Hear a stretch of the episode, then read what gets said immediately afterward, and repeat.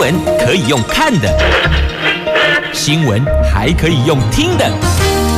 亲切的早安问候，专业的新闻分享，欢迎加入美英主持的 News Online，说新闻给你听。亲爱的朋友，台港后打开后，大家好，欢迎您再度锁定收听 News Online，我是美英，我是谢美英。来，在今天四大报的三则头版头条新闻聚焦之前，我们先来关注的是今天的好天气。来来来，在今天北北桃白天温度介于二十五度到三十二度，竹竹苗二十四度到三十一度，白天都是阳光露脸的晴朗好天气。不过入夜之后要注意一下啊、新北、新竹还有新竹县市跟新北这三星啊，晚上有降雨的机会，而台北、桃园、苗栗则是阳光露脸，日夜都是好天气哦，晚上。看得到月娘，白天有太阳。好，那么接着四大报的头版头分别是中时联合讲的都是台湾政策法。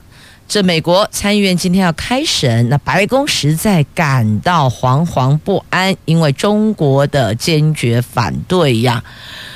那也有前国家副元首担忧法案会踩到北京的红线，有的时候。好事瞬间变坏事了，那么也有提出挺台湾不改变美国政策，要来化解拜登政府的部分隐忧啊。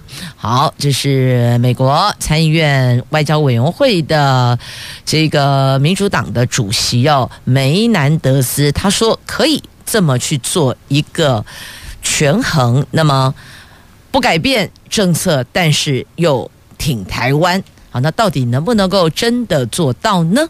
那自由时报头版头条，这次世代疫苗明天有八十万剂首批到货量，最快下个周末可以开打。经济日报的头版头条讲的是汇率，台币呀，新台币失速贬贬值的贬哦，跌破三十一大关，昨天收盘三十一点零八八元，这是三年来的低点。好，还是因为央行进场稳住汇率哦，要不然的话恐怕还不是这个样子呢。先来聚焦财经新闻，我们来看经济日报今天头版头的新闻内容，就是新台币下探三年来的低点，昨天收盘在三十一点零八八呀。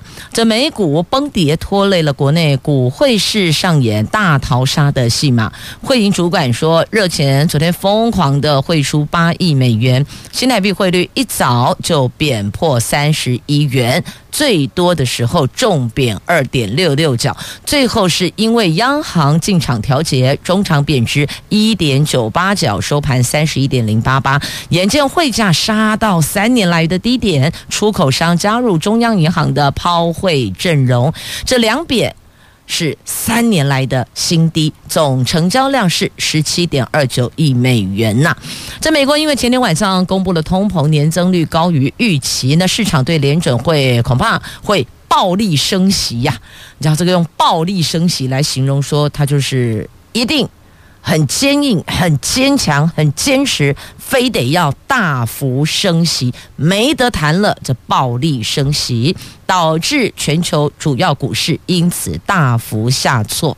证交所的资料显示，外资昨天卖超一百三十五亿元之后就大举落跑，估计全天汇出规模超过八亿美元呐。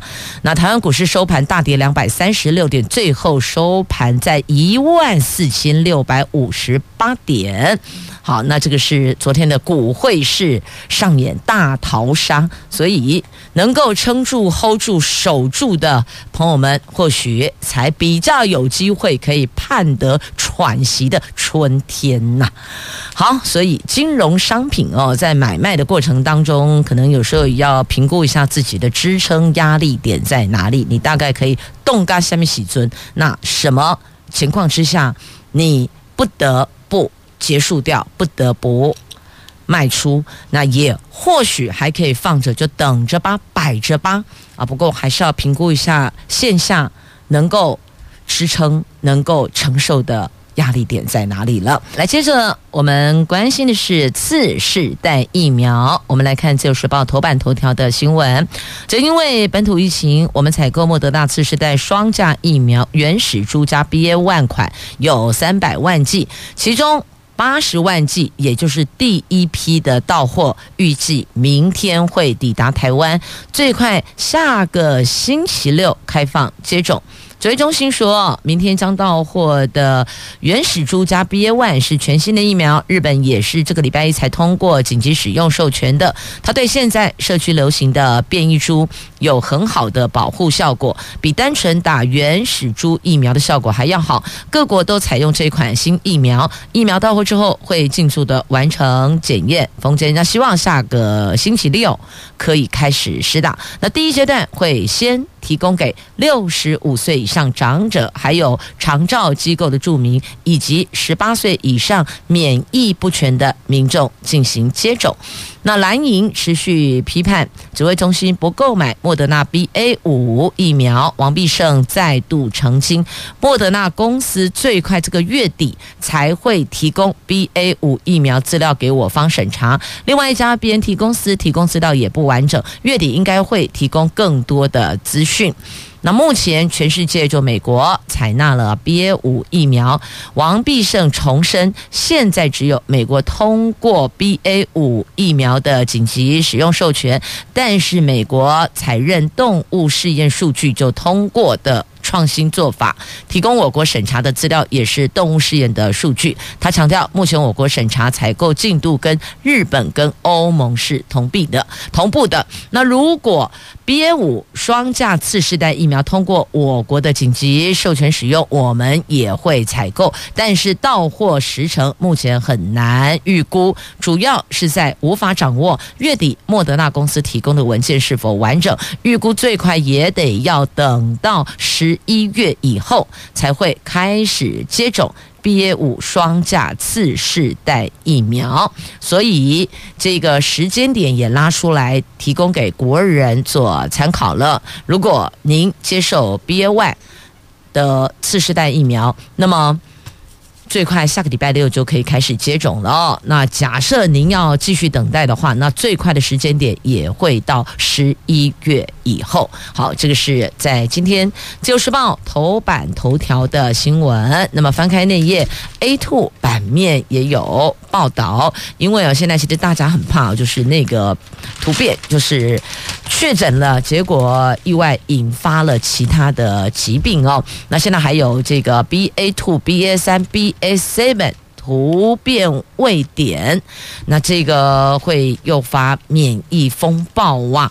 那今年四月起爆发了本土疫情，陆续出现许多儿童感染之后并发脑炎重症，甚至死亡的案例。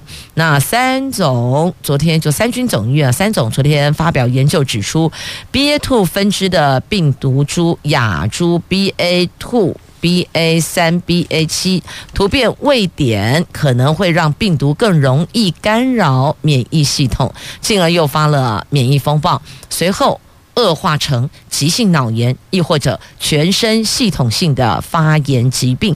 而且在病童的中枢神经系统里，暂时还找不到病毒感染的证据，那是从收治的病患当中去发现导致的。变异株亚型，那推论跟临床观察是吻合的，成果登上了国际期刊。因为这项发现包括病毒的突变位点和对被感染者免疫系统影响的推论，都和目前临床上的观察情况是相吻合的。所以呢，这份研究成果已经刊登在国际感染症领域的期刊。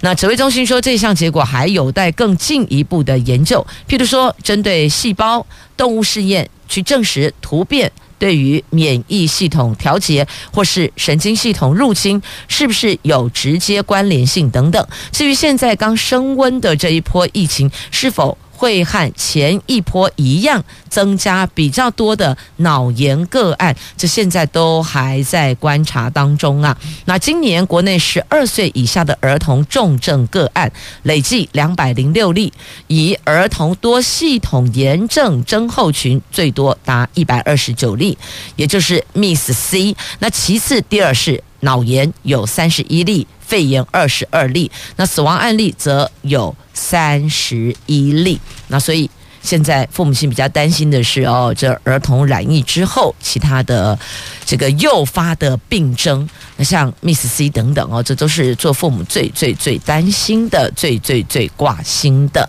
好，这是在今天的《自由时报》的头版，还有 A two 焦点版面的新闻，详情您就自行翻阅。接着我们来关心。中时联合头版头条新闻，而这一则新闻在今天自由时报头版版面马无报道，金价就重要就大掉啊，这叫做台湾政策法。好。这是美国参议院外交委员会十五号要开审台湾政策法草案。白宫在上星期已经说对部分条文感到不安。大陆国台办昨天说，这个议案严重的违反了一中原则，大陆是坚决反对。那前副总统吕秀莲昨天则说呢，这份法案对台湾过去遭受的不公不义待遇有做出纠正。坦白说。对台湾来讲是迟来的正义，但是过去两岸风平浪静的时候，美国就该做的。现在这法案如果一口气全部都通过，的的确确踩了北京所谓的红线。那目前形势常常是一刀两刃，有时候好事常常演到最后变成坏事了。那么。美国参议院的外交委员会的主席即法案提案人梅南德兹，他说，已经就这个法案跟行政部门举行各种对话，已经有解决拜登政府部分担忧的方式，而且表达参议院的立场。他认为这是一部相当强大的法案呐，但这一部法案的重点在提供一项清楚定义。支持台湾的领土完整，或是透过出售不对称武器，协助台湾大幅提升防御部署，协助台湾国际参与，设法打开台湾的国际空间，让其他人也能够参与支持台湾的议题当中。那立陶宛的经历是不能够重演的。立陶宛做出跟台湾交往的主权决定，却遭到大陆的经济打压，美国必须要确保。各国能够自由地做出主权决定，不受胁迫，否则就是输掉了这一场战斗啊！不过呢，彭博资讯报道，反对这项法案的人却认为，法案部分象征性内容只是不必要的激怒北京，譬如说，法案让台湾取得主要的。非北约盟友地位，事实上，台湾过去二十年早就已经实质上获得这个地位了，才能够轻易的采购美国的武器呀，要不然怎么能够？军售给台湾呢，就是台湾也不能够去跟他买嘛，跟美国买，美国本来就卖给我们嘛。那民主党参议员莫非说，这项法案看起来对大陆很强硬，但不符合美国的利益。他说，承认台湾无法真的保护台湾，只是会让盟邦不满，还可能会引起中国的报复以及更快的入侵。他认为这个是适得其反的哦。那梅南德斯希望这外交委员会在十四号能够完成表决。彭博资讯说，预料多名参议员将提出不同修正案。最终版本可能和现有的版本大不相同。即便法案在外委会过关了，还是必须要送交院会表决呀。那现在众院目前没有相应的版本，即便法案在两院都过关了，如果拜登总统认为法案内容太过分，可能他会。动用否决权，那是他总统的职权呐。啊，说不排除有可能是这个样子。那所以，如果就这么大家来来往往，最后没一个定案，十一月底之前如果没审完，明年一月再议呀。所以这是势必要面对的哦。那只是呢，这份内容确实让对岸超级不舒服的。大陆国台办的发言人朱凤莲说：“台湾问题纯属中国内政，不容外来势力干涉。美国国会议员炮制涉台议案，严重违反国际关系基本原则，严重违反一中原则、中美三公报规定，所以大陆坚决反对。”好，以上内容是大陆国台办的。发言人朱凤莲所说的哦，那么在今天的《中国时报》头版版面有报道。那台湾政策法如果要送交美国总统拜登签署成法，必须要先在参议跟众议，就参院跟众院这两院的相关委员会都得过关，而且获得两院全院通过文字相同的版本。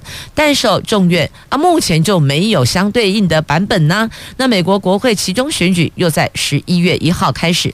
如果参众这两院没能在十一月底休会之前完成审议，那么就必须得放到明年一月初的新会期再议了。那只是这个往后一百变数到什么程度，还真是没法掌握呢。那路透社报道，台湾游说欧盟制裁北京，遏阻。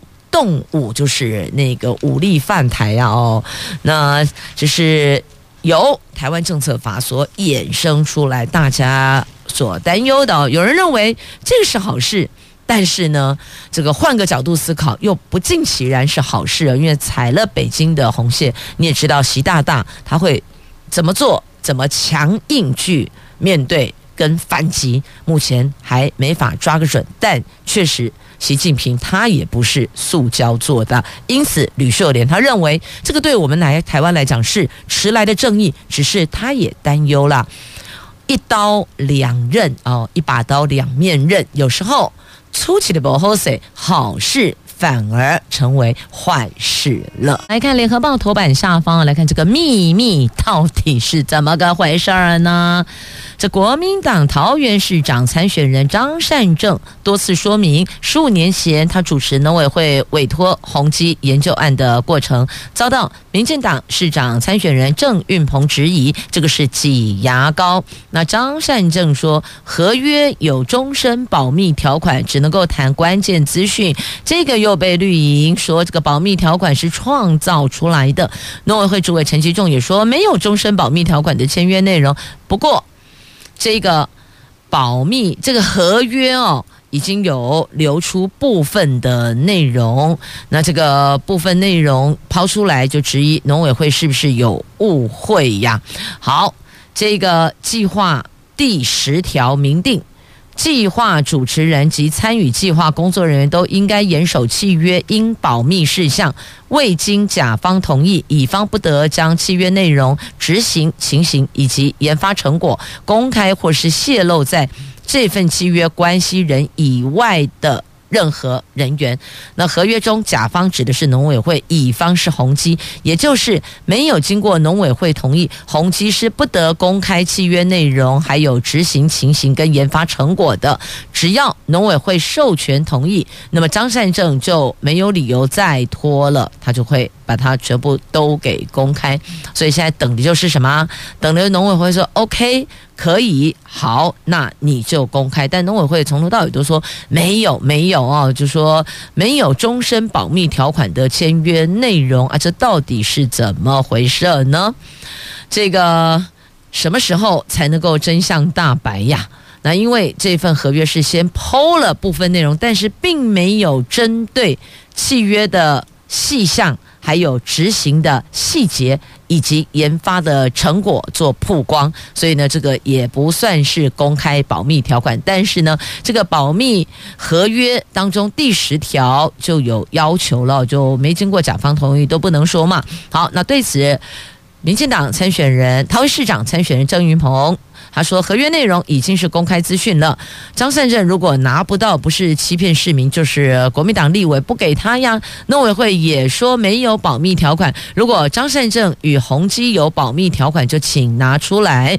那郑运鹏办公室说，张善政将抄袭问题转成保密问题，这个是要混淆市民。农委会已经解释没有保密的必要，请赶快召开说明会交代。那张善政说：“真相大白，谁在说谎已经非常清楚。过去一阵子一直说不能讲太多，因为要遵守合约签署的保密条款。但农委会陈吉仲就农委会主委哦，陈吉仲说没有保密条款。郑云鹏也说保密条款是在回避。如今谁在说真话，谁在说假话？大家可以看得很清楚。”一经农委会同意，当然愿意阐述宏基的受委托案对台湾农业电子化的贡献，所以这事情真要真相大白，其实到这个程度，到这个地步哦，那就是农委会说好，我就授权同意，你说有，那就请你公布，那这事情不就瞬间真相大白了吗？到现在哦，还是公说公的，婆说婆的，对吧？即便现在丢出来的也只是这份合约保密条款其中第。十条的区块，那其实我们要看的是完整性的内容，才能够确定说这一份内这个所指的保密条款的文字叙述是针对这一份合约嘛？所以真的要说清楚。既然农委会说好啊，那就公布啊。那只要农委会愿意授权说你公布，那宏基跟张善这边。把整份合约内容拿出来，这事情不就很快就可以画下句点了吗？我觉得看来看去，感觉应该是这样啊，要不然现在一样啊，这边说没有，那边说有，然后这个有你也得要证实说内容就是这一份合约，所以这边又这么说，那边不觉得不飒飒吗？真的，公家家我都觉得我好像在绕口令哦。好，那张善政十五年前担任宏基电脑公司的副总经理时，主持农委会委托的宏基研究计划案，三年计划总经费五千七百多万，遭到质疑内容涉嫌抄袭。张善政虽然澄清这一项农业电子化发展策略分析与规划事项，台湾农业研究单位介绍国外农业电子化的新知，有翻译有。引用各种期刊的报告文献，绝对不是抄袭。但是哦这个遭到民进党质疑，是 A 国库的钱，是创造保密条款来进行实质回避，所以真的要清清楚楚、明明白白，不要让大家在雾里看花。那最简单的方式就是来农委会签授权同意。那么另外一端就啊，甲方来应该这样，甲方签授权同意，乙方就公布，这不就得了吗？这样大家瞬间都明白了，不是吗？好，那但是今天媒体哦，看联合报的 A 四要闻版面的这个版面的新闻标题是“保密条款曝光，农委会还玩文字游戏”。那这个是行政机关配合选举和稀泥吗？全台论文现在陷入泥巴战了。一纸契约可以看见到底真假为何？好，那另外呢，中华大学说了，林耕仁的硕士论文符合规范。好，因为林耕仁也被拉进来了嘛，哦，所以现在中华大学说他是 OK 的。好，那现在大家比较想知道的就是这一起这个保密条款到底。它的实际的状况是如何？我们也不能够说这完全是假，不能够说这完全是真的，因为现在还没看出全貌啊。这进入九合一选举倒数，全台湾二十二县市长期末考的成绩正式出炉了。这份期末考成绩是由台湾世界新闻传播协会所做的全台县市长施政满意度的调查。六都部分首长满意度由新北市长侯友谊、台南市长黄伟哲拔得头筹。如果进一步不批评来评比啊，各项的施政的项目，台中市卢秀燕一举拿下九项金奖，堪称施政最佳的冠军市长。那台北市柯文哲则是敬陪末座。调查项目除了整体的市长的施政满意度，还包括了市民的幸福感、治安、经济、交通、环保、医疗卫生、社会福利。教育品质、观光旅游、艺术文化及防疫表现，总共有十一个面向。那为了避免各县市因为些微民调落差而有名次的差异，所以呢，第一名、第二名都是金奖。那在六都，第三名、第四名是银奖。十六个县市第三名到第七名都是银奖。那六都市长总体施政满意度部分，去年拿金奖的侯友谊，今年再获殊荣蝉联金奖。去年银奖的黄伟哲，今年则往上升到金奖。那台中市长卢秀燕拿下银奖，比过去三年的成绩满意度成长将近三十个百分点，成长之大全国第一。那去年拿金奖的桃园市长郑文灿，今年只获得第四名拿银奖。那爱普罗公司的副总经理尤彩玲解释，这可能是受到选举的影响而下滑的。那大家都听得懂哦，这选举的影响指的是什么事情了？好，那这次调查的目的很简单，选举四年一次，日子天天要过，希望借此来反映民众的感受度，还有地方政府施政成果，作为施政的参考。好，这在今天《中国时报》头版下方，详情自行翻阅。来，接着我们看《经济日报》头版下方以及《中时》头版下方的新闻哦，这个跟。FED 升息的这个讯息相关，其实昨天就已经有媒体在推估报道说，大概三码起跳了，四码的可能性也很大。但现在告诉你哦，它联准会四码声浪变得越来越大声了，所以这个美国的。消费者物价指数居高不下，通膨难解，因此三码起跳到四码。那现在这个态势越来越清晰了。美国八月份的消费者物价指数高于预期，让市场认为联准会会更积极的升息，预期下个星期升息四码的几率已经升到百分之三十七，等于是已经到了三分之一强。前几天还没这么高，但似乎随着日期。它越来越高，而且获得美国前财政部长的认同支持。华尔街上调对联准会这一轮升息循环的最终利率，他们预估到四趴以上，也就是一次升百分之一的意思哦。因为一码是零点二五嘛，四码就是一趴，所以好多。这个外资啦、股市啦，都已经吓到趴。好，你那边升一趴，大家是吓到趴。只是呢，媒体的报道有的说升息三码，有的说四码，那大概就可以预料，他们确定是往高升息的方向前进，这个是确定的。那么接着再来。关注的这一则新闻哦，在今天的《经济日报》头版版面，那么中时哦头版也有图文。好，这个是第十三届的全民抢百万。是金管会主委黄天牧昨天出席了《经济日报》所办的活动，第十三届全民抢百万。他说，目前券商关心的权证避险降税的事，已经在证交税条例中做调整，希望可以在最快时间内通过，让权证市场在税制上可以得到最大的注意。所以，这个全民抢百万的“权”呢，是权证的“权”啊，就是权力的“权”，全职的“权”。好。不是安全的全，全部的全部赶快哦，还是权力的权，全职的权，权证避险降税要拼过关。证交税条例修法通过之后，税率将降到千分之一，让市场可以得到最大的注意。好，那么接着再来看这个，我也不知道他到底脑袋在想什么哦。有些人的思维可能常人比较无法理解的哦，有。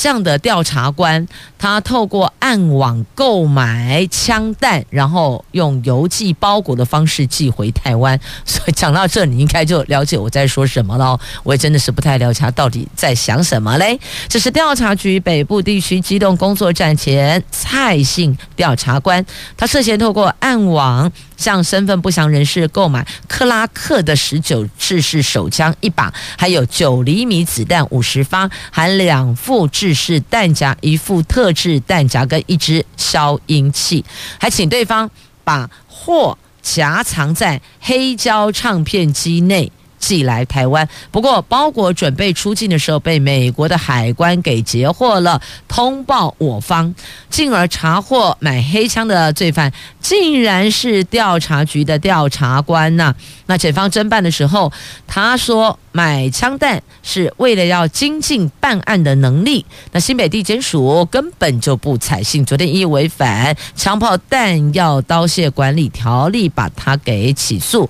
建请法院要从重量刑，因为他本身是调查官呢。那他还使用化名。去购买预付卡哦，这化名这不是记者肖化名哦，他化了就是用了另外一个假的名字来购买预付卡，提供联络电话以及假的名字给国外的共犯了。对方从美国纽约州寄出包裹，但是被美国海关拦下查扣。检警去年十二月会同调查局正风室搜索这一名蔡姓前调查官的住处，还有北基站的办公处。后来十五万交保，他说就是因为听说透过暗网可以从国外运输枪弹，如果真的这样，恐怕危害治安。他是为了要精进自己的办案能力，要破解这种犯罪模式，他才尝试买枪的。他也没有取货，他也没有犯意，但检方认定他涉犯枪炮成、惩治走私条例，还有私运管制物品未遂，总共一二三三条罪。犯下七年以上到无期徒刑的重罪耶！你看假凶，不不冤死了，他根本没有取货，根本没有拿到东西，钱也出去，然后这样子七年以上到无期徒刑的重罪。但这也告诉我们，有些事儿还真的不能尝试啊！千万不要觉得这个试试看有可能闯关，别存侥幸。当心祸害立刻，当心这个后续的头疼的这些事情，马上就接踵报到了。他碰到问题就是这样。那不管他说的是真是假，但确确实实有些青年朋友会对某些事情比较好奇，那好奇就会想要去尝试看看。但必须告诉你，有些事情、有些有些人、有些物品是不容许。好奇去尝试看看，有的人就因为这样子，只好就被请去吃免钱饭了哦。所以这个要特别小心，要懂得保护自己呀。好，那么再来看一下这一个。难道这是因为很重要，所以要打三通电话，要说三遍的概念吗？这有人检举少将进阿公店，这算是不当场所，以他们军方来讲的话是不可以的。结果呢，这个检举者哦接到三通电话，关切这个况，哎，这军团到底处置妥不妥当呢？现在。真的，天底下都没有藏得住的秘密了。所以，长官如果要关切任何事情啊，记得呃思考一下您所处置的方式做法是否合宜。那如果觉得需要沟通，那么就明着来嘛，就直接做会议记录嘛，这都是可招公信的，不是吗？接着我们来看，在今天中时 A 八社会综合版面的头条报道的是最大宗国营事业招考电子舞弊案，他们这儿还有一条龙服务，还帮你改自传，每个人收费上百万加 Q。不，好贵呀！但有人说哦，能够进中钢啊，进中油，进台电，他们认为花百万元值得。那么就有这样的舞弊团体集团，应该讲集团哦，五年因此捞上亿元内，他们帮助了九十九名考生顺利进中钢、进中油、进台电，这是减掉。还有廉政署破获的国内最大宗的国营事业招考电子舞弊案，以吴姓男子为首的舞弊集团，每个人收百万元费用，涉嫌结合了台电、中钢等不肖人员，聘请枪手同步进入考场，传出试题之后，由场外解题者及时报答案给使用电子设备的考生，帮助九十九个人顺利的考进了中钢、中油、台电这三大国营企业。那这这个。集团不止舞弊流程完善，连集团内的分工都相当的细腻。五年来海捞一亿两千万元，高雄地检署侦结起诉诈欺罪，有五个人因此都得送进来吃免钱饭了。所以还是要告诉大家啊，五黑的宰雕，你在进这些国营事业单位来工作，你要知道啊，在这些单位里边也不是。喝呃或呃这个什么喝喝凉水、吹吹电、吹吹冷气就可以这个领钱的哦，就可以领薪水的。你还是得要有些工作的能力，要不然很快也是会被长官、被同事看破手脚，也会质疑啊你是怎么考进来的。好，接着再来看今天的联合跟自由时报都有报道哦，都在文教版面来看看这学校。不甩教育部要求的要废除早自习，他们用变相的方式，所以我就说吧，上有政策，下有对策，他们改成什么？改成这个自由运用时间，亦或者干脆就直接发下同意书，请家长勾选，就说啊，你要不要让孩子？加入早自习啊，你不要也可以，你可以自由选择嘛，要还是不要？那教育部是要求要废除，但如果家长要求要有，那学校也可以给一些弹性应变的方式哦。就譬如说，不要叫什么早自习呀，改成叫什么引导学习呀、成果练习呀，有没有？名目超多的，但重点其实就是早自习考试嘛，就有很多早自习的那二十分钟拿来简短的考试，那老老师也说哦，这个不列入平时成绩，但是你有考有加分，哎，啊有考有加分啊，整下来啊，这不就是列入平时成绩了吗？所以有学生。也因此哦，有些这个反弹的情绪啦。那么由青民协会来点名，他说私立学校这种状况是最最普遍、最最严重的。国教署则说会强化督导，列为追踪改善的名单呐。但我必须要说，这还是要回归到升学的问题嘛。那为什么要这么做啊？拼的就是一个升学率。私立学校你不靠拼升学率，请问你要怎么招生呢？对吧？那少子化。当然都是希望能够有比较好的学习环境、跟学习效度、跟学习结果，才能够持续的呼吸嘛。学校不就是这样子吗？那家长也是啊，希望孩子在比较适合读书的环境里边可以专心学习，那有更好的未来。其实大家想的都是这个啦。那因此你说废除早自习，但是其他的这个升学的区块还是有压力，所以哦，有压力就绝对。不可能完全的杜绝，只是不断的变相而已呀。好，那么接着再来，《自由时报》头版版面有这四则图文，先来看一下。这乌克兰、俄罗斯，这乌克兰总统泽伦斯基十四号突然造访，最近光复的战略要地伊久姆，和当地官兵一起升起。蓝黄色的乌克兰的国旗，他说：“今天在这里升国旗，象征俄罗斯的挫败。